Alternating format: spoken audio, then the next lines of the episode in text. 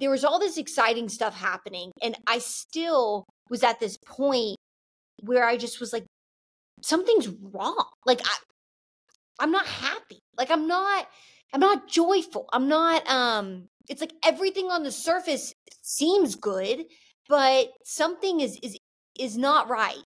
And and that's when typically God will get you to those points either by circumstantial or something going on internal and he's just like Annie it's because you've been putting all your faith in whether you realize it or not things outside of you.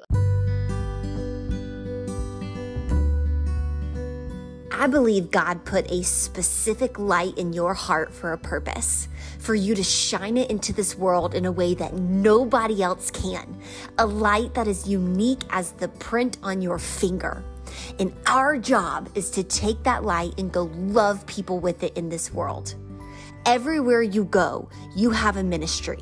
You don't just have to be a preacher to have a ministry. Your light is your ministry.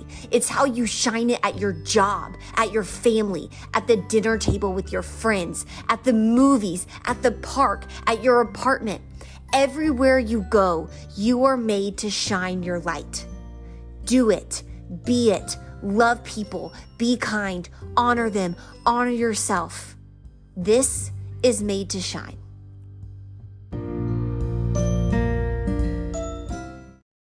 What's up, people? How are we rocking and rolling? I um we're back on the floor. You know what? We're just going to toss up between my office and the floor. I also I understand the lighting isn't great. I'm so sorry. Uh I hope that's okay. But we're going to deal with it today. You know, someone was telling me the other day, they were like, Annie, I love how, and this was an in person conversation, this was not a DM, but they were just like, I, you're so real. Like, I feel like you just don't even care what you look like. And to make it so relatable when you give these messages or you go on your Instagram. I was like, I think that's a compliment. That could also one could take it as like you look like a ragamuffin every time you talk to us which is also that's very fair to say. Some of you maybe aren't from the south so you have no idea what ragamuffin means. It kind of means how it sounds. It's like gosh um not looking cute is how I would put that. It's right up there with how I remember growing up when my hair, I have very curly hair. For those of you watching the YouTube version, you could this is my natural hair. Um, so this is like if I'm not doing my hair, this is how my hair naturally looks. So I have very curly hair. And more often than not, you know, when you're younger, you don't know how to style said curly hair. I still don't know how to style it. I don't know what to do with this mob. Um, but my mom, sometimes I'd like walk downstairs and she'd be like, Oh no, honey, your hair looks like a bird's nest right now. You go right back up and you redo your hair. So, ragamuffin, bird's nest, we have all these sayings in the South. I always joke, I just come up with my own sayings now. And when people try to be like Annie, that's not a saying. What are you saying? I say, I'm from the South. I can make up any sort of saying that I want to say. And we just go from there. Um, today, I'm actually I've been loving these My Heart to Yours Thursdays because it holds me accountable to having some sort of message to give you all. And I have a dear friend that I do a Bible study with on Fridays. Um, and that's actually a really good reminder. You know, it's funny. I I'm going to be in a Bible study starting in January with like a group of people and I think that's so important, but I think we we put all this criteria to what like a Bible study has to be and what it has to have and we think it has to have 12 people and we have to follow this curriculum and y'all some of the most impactful Bible studies in my life have been with friends, and we've been sitting on my circular kitchen table over there, and we just get in the Word together. We literally we we just pray, we talk about what's going on in our life, and then we take a verse at a time, and we just talk about how it spoke to us that's a bible study and some of the most impactful messages god has given me has come from those time with friends and so i encourage you like you don't need to put off being part of a bible study because you think you need to have 55 and 57 people in it. Just call up a friend, ask to meet bi weekly, once a month. I like to do weekly and talk, maybe get some coffee involved and just talk. Talk about what's going on in your life and then whip out your word and go at it verse at a time. What's a verse? A verse is literally like Mark 1 1 through Mark 1 8. And sometimes that's all you get done because you have so much to talk about. And other times it's like you might go to 130. I don't know, because you don't have a lot to talk about. Whatever it is, that's a Bible study. And so I've been doing that. And there was we were we were in Mark last week and um and God was just showing me some stuff. Some so you know how it is. It's like the Bible's the only word that reads you back. It's the only book that reads you back. I said that wrong. Uh I was being read I was being so read and God was so ministering to me because I'll tell you what I um I posted this a, a couple weeks ago but like my journey in the self-development space and how if your self-development doesn't lead to spiritual dependence you haven't developed yourself enough because nothing can replace Jesus like self-development cannot replace Jesus and um, or self-help or ice baths or routines or whatever have you and and I so believe that um but it doesn't mean I don't still struggle with that at times. Like falling into my vice is routine, my vice is process, my vice is being in control, wanting control, wanting certainty. And when you hit those moments in life where you're kind of stripped of the things that you once found your comfort and your control and your certainty, I mean, whether it's, you know, you've lost your job, you've lost a friend, you've lost a child, you've lost a relationship, you've lost a parent, you've lost, and maybe not physically, but like you, the relationship that was will no longer be, even though they're physically alive because of something that happened, whatever have you. You know, you're kind of at this point where you're like, I can't get up. Like, I can't get myself up. And we were talking about that um last week. Like, what do you do when you get to that point where you can't get yourself up? And when we got into scripture, like, this wasn't even, that's kind of where my heart was, was I was in this place of, okay, God, I have this book coming out soon, which you guys have probably heard of or heard me talk about by now if you follow me on social. It's my new devotional, Single Not Incomplete. And actually, I have the proof copy right here. So, y'all are the first to see it um, if I have it posted on Instagram. I don't know when this is coming out, so don't hold me to that. But this is the proof copy. This is my little not for resale version. Um, but like I have this new book coming out, and I have been able to have some more time with my my podcast and being intentional about this stuff. And I don't know if y'all have ever felt this way, but I was like, there was all this exciting stuff happening, and I still was at this point where I just was like, something's wrong. Like I I'm not happy. Like I'm not I'm not joyful. I'm not um it's like everything on the surface seems good, but something is is is not right. And and that's when typically God will get you to those points either by circumstantial or something going on internal and he's just like Annie it's because you've been putting all your faith in whether you realize it or not things outside of you. And I've talked to y'all a lot about hitting rock bottom and how you shouldn't be afraid of it because when you hit rock bottom, you get really intimate with who you're building your life on, the rock you're building your life on.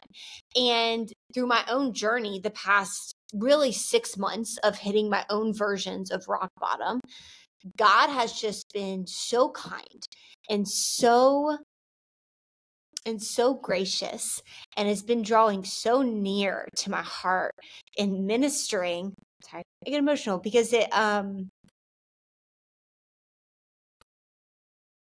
he's just been so kind in ministering. You know, it's like you don't have to get up by yourself. And I think it's just so freaking cool how we serve a God that is the God of everything you know, he's the God of the entire universe. He is the God of literally everything. Yet he's so personal. And oh, y'all, typically when I record these, I'm not like looking at myself while I'm blubbering up. Oh, um, but he's so personal. And there's a story in the Bible that really illustrates that. And it just was a, ugh, it just hit me right in the heart um, last Friday when I was with my dear friend. And it was when Jesus like first started his ministry. So he like just picked up Peter, he just picked up Andrew, which are their brothers, and Jesus is starting his ministry and he's gathering followers. And so he chooses his disciples and he chooses Peter, he chooses Andrew, then he chooses James and John, and he's going and he performs a miracle in front of a crowd of people. And he basically casts out an evil spirit, right? And then after that, Peter one of his dudes, like one of his three peeps, Peter, um, his mother in law is sick. And so Jesus goes to Peter's house and heals his mother in law because they asked him to. And that hit me right in the right in the gut. Heart, gut, it hit me everywhere. Because I was just thinking like, okay, there's such a distinction here between Jesus, like there's a crowd around him. I'm in Mark 1 20, 21. There's a crowd around him. He's performing this miracle. And then Jesus leaves that. He leaves what is a place where he's well recognized, he's well known, he's building up superiority, he, he's building up accolades like achievement if we were to make this in in this terms like he's gaining the instagram followers. People are all up on his tiktok. Like people are just on him. They want to see him. They're all up on his youtube. Like they are sharing they're liking they're retweeting they're doing all the stuff. And he decides to go to peter's house. So that would be like someone going viral on tiktok viral on instagram and then getting off the app like retreating to a quieter place. And we see that a lot. We see Jesus perform a miracle, people are freaking out, he's going viral, and then he retreats to a to a place by himself to be with with God, to be with his father. In this case, he retreats to Simon Peter's house. This guy that just performed this miracle of casting out this evil spirit, instead of like sitting back and letting people come to him, feeling like he's the stuff, all that in a bag of chips, he decides to go to a place where no one really is yet and heal the mother in law of his friend, Peter. And the reason that hit my heart was because I was like, wow, God is showing us that yes, he is the God of this Bible. Yes, he is the God of the world. He is the God of the universe. He is the God of Abraham and Isaac and Jacob. Like he's the God of all that. But he's a personal God. He leaves the 99 for you. He'll get off his stage to come be with you in your house because you asked him to be there. Now, Simon's mother in law was sick in bed with a high fever. They told Jesus about her right away. They asked him to come.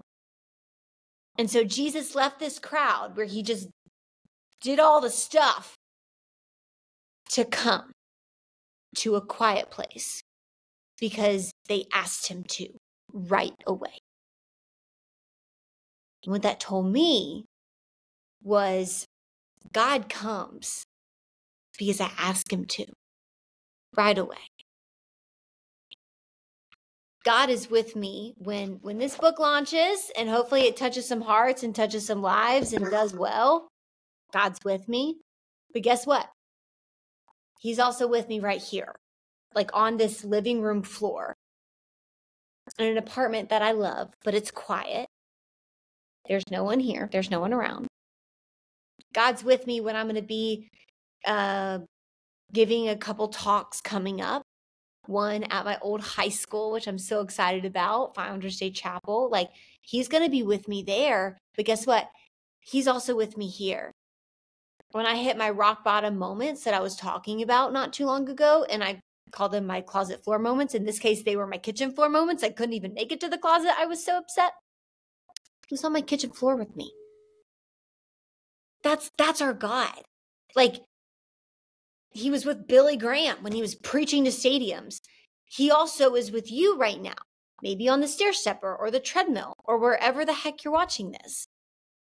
Whatever person YouTube algorithm conjured up, right? Like he's the God of of like all of it. And I think we forget that sometimes. Maybe you're not like me, but sometimes I'll be like, God, how are you with actually every person? Like, how are you answering the prayers of my friend Susie over here? I don't have a friend named Susie, but my friend Susie and me. How are you working through my pastor who's on tour right now, speaking to thousands, and you're with me in this time of my life where my problems don't seem as big as his or my impact doesn't seem as big as his. Like, how are you the God of everything? And that's what Jesus shows us. Jesus is a reflection of God himself. And Jesus goes from the crowded, popular, tons of people place to Peter's house because Peter asked him to. He's a God of scale, but he's a personal God. He's a God of the masses, but he's an intimate God. And going a little bit deeper, what I love is they told her, they told Jesus about uh, Peter's mother in law right away. So Jesus comes and he goes, like I sit up, I get so excited about this. He goes to her bedside. I'm in Mark 131. So he went to her bedside, took her by the hand, and helped her sit up. Then the fever left her, and she prepared a meal for them. Jesus took her by the hand before she sat up. And then the fever left her.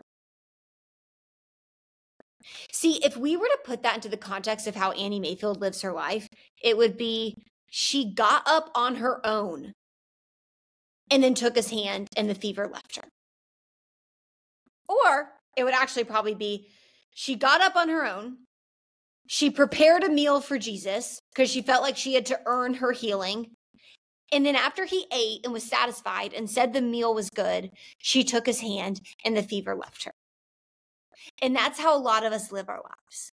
A lot of us live our lives as if we have to earn our way to holding Jesus's hand. And earn our way towards getting his healing because those are two different things. Like one is a relationship with him, and the other is what he can provide.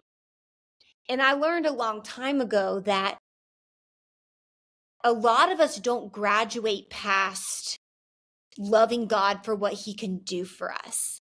Like loving God only for as much as he can lift the fever off of us.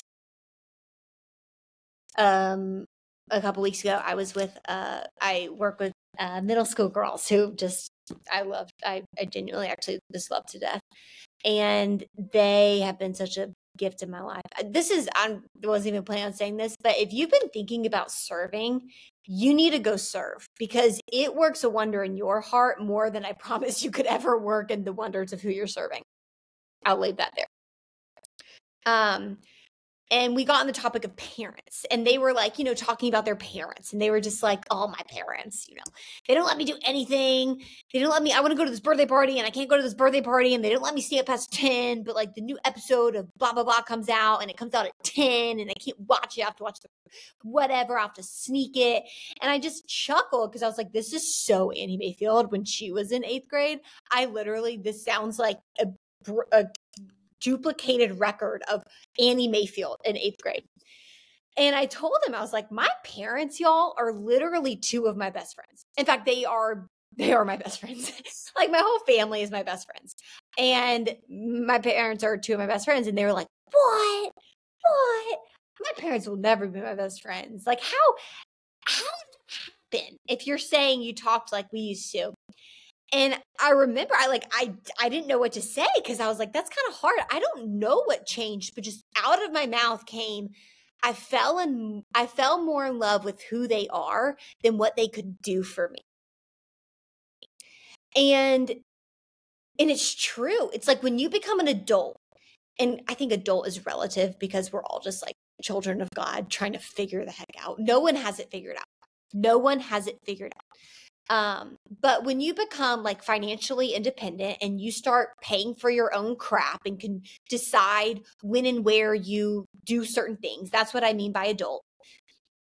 Your parents, that relationship has to change, or else your love between each other diminishes. Because if your love for your parents is contingent on what they can do for you, and you no longer need them to do anything for you, that relationship is just going to fade. And now that I've kind of graduated from needing them to do anything for me, I mean, I say that relatively, like I need my parents still for just love and support. Um, but I mean, like they don't have to financially provide for me anymore. That relationship has shapeshifted into something so much more sweet, into something so much more profound and so much more deep because it's not contingent on what they can do for me. It's contingent on just who they are. It's contingent on the love they have. Okay. I have got to tell you about something I'm so stoked and so excited about um, if you're anything like me, you love jewelry. Like you love rings, you love bracelets, you love necklaces, you love earrings, you love all the jazz. I think jewelry is just the most fun way to express yourself. But it's even more fun when that jewelry has a sentiment. I mean, think about it. Like an engagement ring. Yes, it's pretty, but it it points back to a covenant between two people that's so much greater than just that piece of jewelry. Well, what if all of our jewelry was like that? I mean, I know for me it's like like a tattoo. Every time I look at it, it makes me think of the reason why I got that tattoo, the greater meaning. And I'm so excited to be partnering with Almond Blossoms Jewelry because they're doing exactly this, especially for my faith based Christ followers out there, which I know so many of you guys are. Almonds Blossoms Jewelry is doing some amazing things, and the mission behind it is so captivating as I mean, I didn't even know this, but as they explained to me, God placed almond flowers, buds, and blossoms on the golden lampstand as a symbol of his watchfulness over our lives. Like, just imagine that you have a piece of jewelry from this company that's bringing you back to the reminder of God's watchfulness over your life. And even the Hebrew word for almond is shacht. I don't think I'm saying that right, but shacht, which means to watch. And so every piece of their jewelry comes from this watchfulness of God idea idea. And the logo of the almond blossom is on all of it to connect the Old and the New Testament. And and I just I love that. I know for myself wearing their their jewelry every time I look at it, I am reminded God's got me. He knows me. He loves me, and He's watching over my life. And right now, considering holiday season's coming up, and maybe you need a good stocking stuffer or something for your friend, you can use the code SHINE15 for 15% off. That is SHINE15 for 15% off. I'm so excited for all of us to be decorated with the reminder of the watchfulness of God this Christmas season. For me and the love I have for them. And I'm like, man, so many of us never get to that place with God because we are so stuck in a middle school version of our relationship with him as our father. It's like, God, what can you do for me? Right? Like, I want to have kids. God, give me kids. I want that job. God, give me that job. I want to be married. God, give me a husband. Give me a wife. It's like we love God to the extent at which he provides the needs we think are best for us. And whether we like, it or not, that's how a lot of Christians are, right? It's like we don't love God past what he can do for us, past his provision. But what if there is a relationship with him that is so much greater than what he can do for us, but one that's predicated on just who he is? Jehovah Jireh, he's the provider. Jehovah Rapha, he's the healer, right? Like he is the God of love and mercy and grace and joy and peace. He's the Prince of Peace. I mean, just saying who he is and what he is out loud. Like, what if there's a relationship based off of who he is, not what he can do for us, that's so much deeper and so much more joyful and so much more independent of circumstance? And when it says seek first the kingdom and all else will follow, I think that's the point. It's like, who are your eyes on? Is it on your circumstance or is it on the person that's with you? And what I love about this verse is the woman, Jesus took her hand before she got up and before the fever left her. Jesus took her hand before she sat up and before the fever left her, he took her hand. To me, taking her hand represents the relationship Jesus says he wants with us. It's reminding us that before God does anything for us, he's our father. Which means before we can do anything for him, he's our father. Before she prepared a meal for Jesus, before she did anything for Jesus, he took her hand and he helped her up.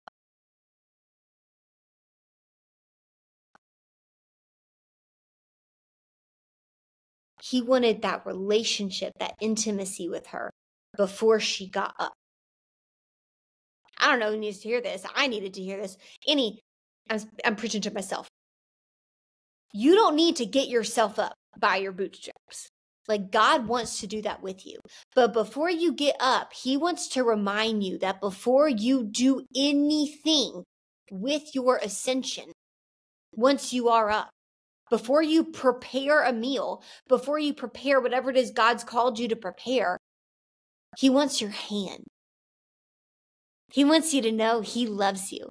He wants a relationship with you. I mean, this is Jesus. Like Jesus is the God that can just speak. And like I think about the um, centurion who the servant his servant was ill. And he said god if jesus if you speak i know he will be healed. We know jesus has the power to just speak. And this mother-in-law could have been healed but he doesn't.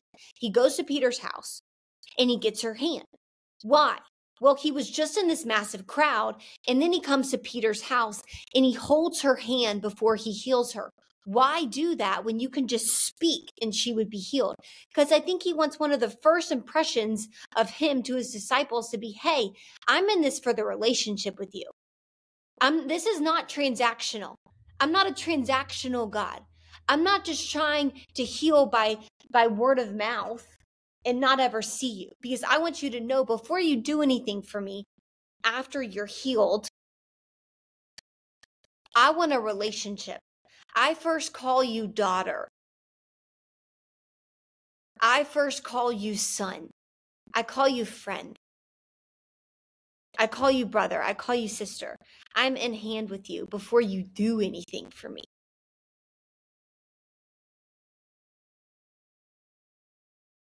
And that came before her circumstance changed.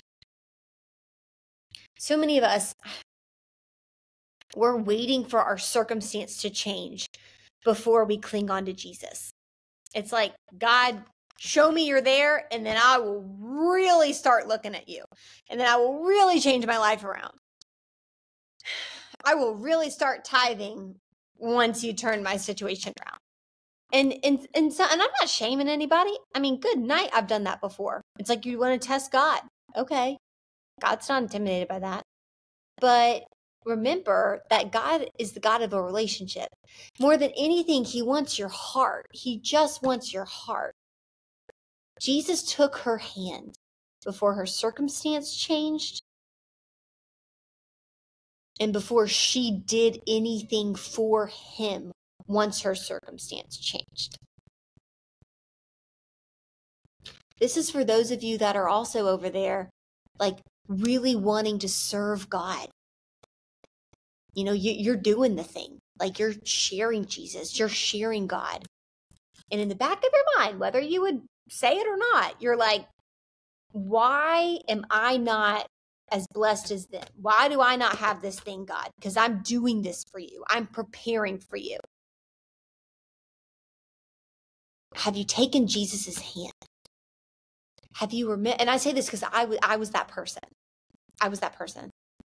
It's like, and I think Lisa Bevere says this before God wants to use you in any way, he wants a relationship with you. And a relationship is not contingent on what someone can do for you, it's based in love. I love my parents. Like I I love my parents. And they don't pay my rent. They don't get jobs for me. They don't do my job for me. They can't physically heal my bo- my body. They can't even pay for my chiropractor bills that I go to every month when my body is jacked up. But I love my parents now more than I did when they did all those things for me.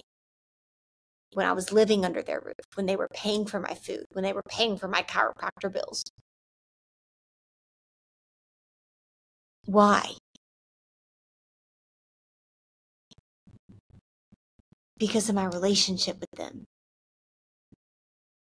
I love who they are. They're kind and they're peaceful and they're joyful and they're forgiving and they're gracious. And they are so lovely and they are so wonderful. I literally, I'm, I'm such a sucker bee. I'm gonna start crying again. Anytime I start talking about my parents, I start crying. But I do, I love them so much. I love them so much. I do. And um because I know they have seen me at my freaking worst. Like freaking worst. You might be watching this right now like, "Oh, Annie, she's so sweet. She's such a good person. Look at her crying about her parents. I hope someone, I hope my kids cry about me like that one day."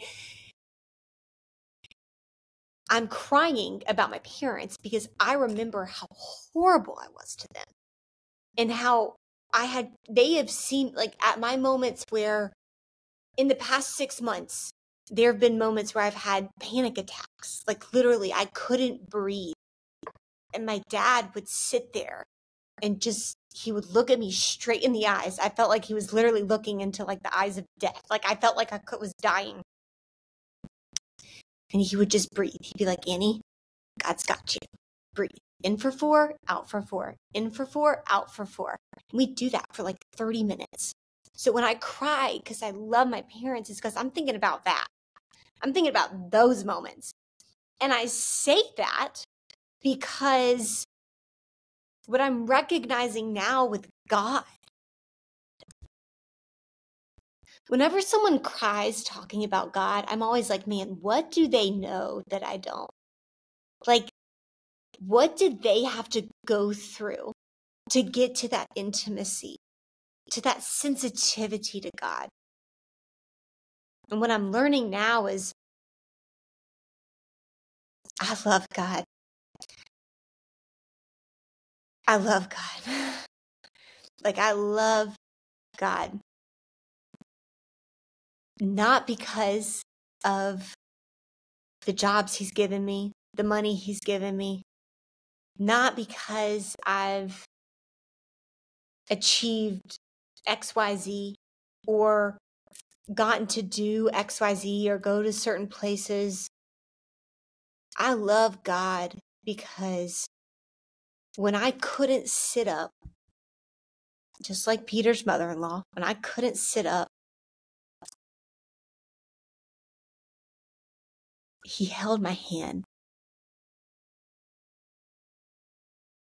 when the world was so unfair, he held my hand. And you may say, well, Annie, why would God let that happen in the first place? And my question to you would be what constitutes a good parent? one that never lets anything bad happen to their child? Or one that promises to be there in the fight with them as horrible things happen every step of the way? Jesus told us in this world there would be suffering. Our promise that we cling on to is not that we'll never suffer, it's that we have the ultimate hand to hold as we go through it. Jesus didn't promise that the mother in laws of the world wouldn't have fevers. His promise was, I'm going to be there by her bedside to hold her hand before I help her get up, before I release that fever, and before she goes and does anything for me.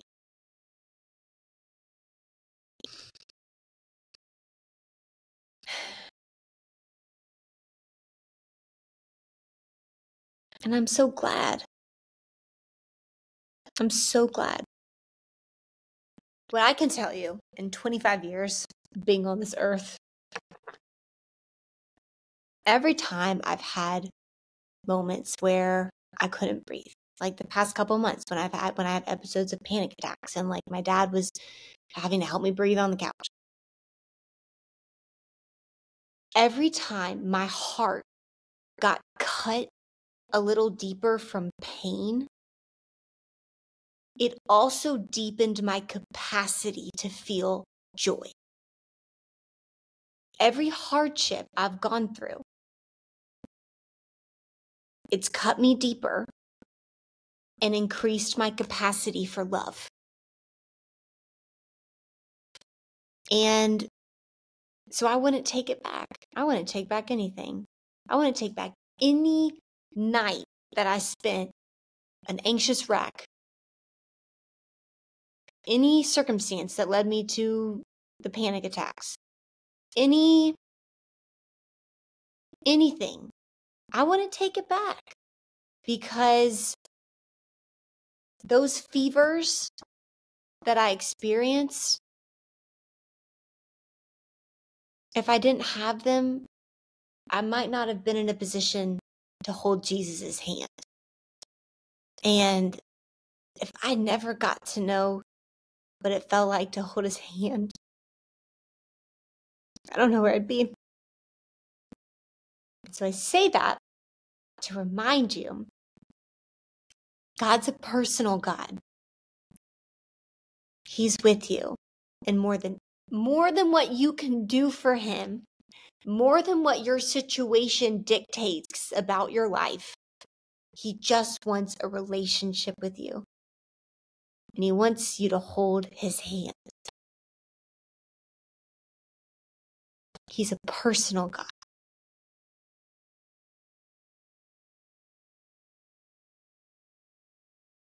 I wasn't even going to say this, but what makes this book different than religion than any other belief system out there, Jesus held this woman's hand and released her of her bondage before she prepared a meal for him. Religion says, do these things, and then Jesus will hold your hand. Do these things, prepare this meal, and then Jesus will release you of your fever. Jesus didn't do that. He held her hand first and helped her get up first. This is the only belief system in the world that constitutes that sort of reverse system.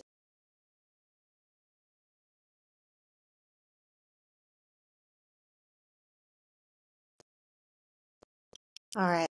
I'm gonna have to get used to blubbering on camera. I love you. I'm cheering you on. If you're in a season where you you need your hand held, good night. Lord knows I've been there. I'm there a lot. oh my God, I need your hand again. I always need his hand. Um, and that's the perfect place to be. Know you've got a heavenly father that's already outstretched his hand before you even recognize you want to hold his hand back. I feel the urge to pray. So I'm going to pray for you.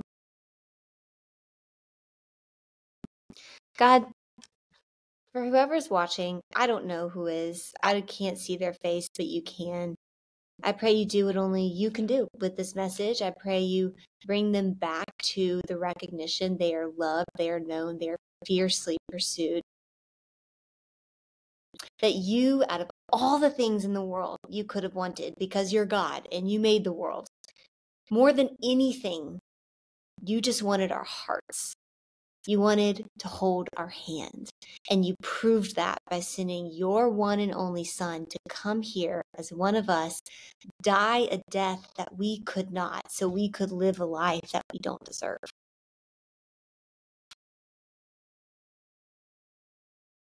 Someone needs you out there, God.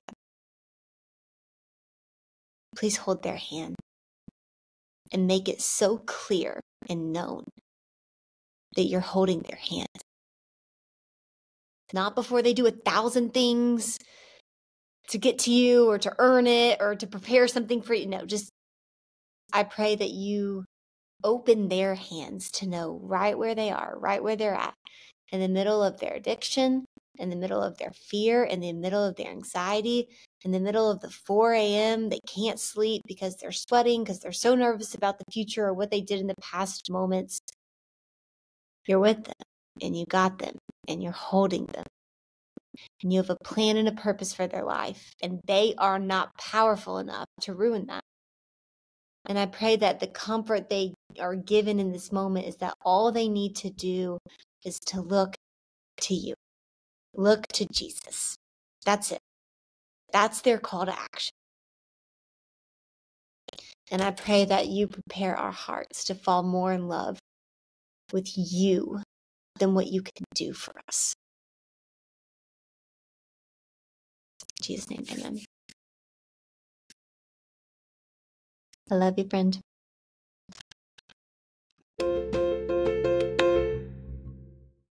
Hey, beautiful people. I hope this episode blessed you. Two quick things before you tune me out. One, if this podcast means anything to you, if you find value from it, I really am asking you to leave a review. It helps me out a ton. It also helps get this word out to anybody else God wants it to be put on their heart.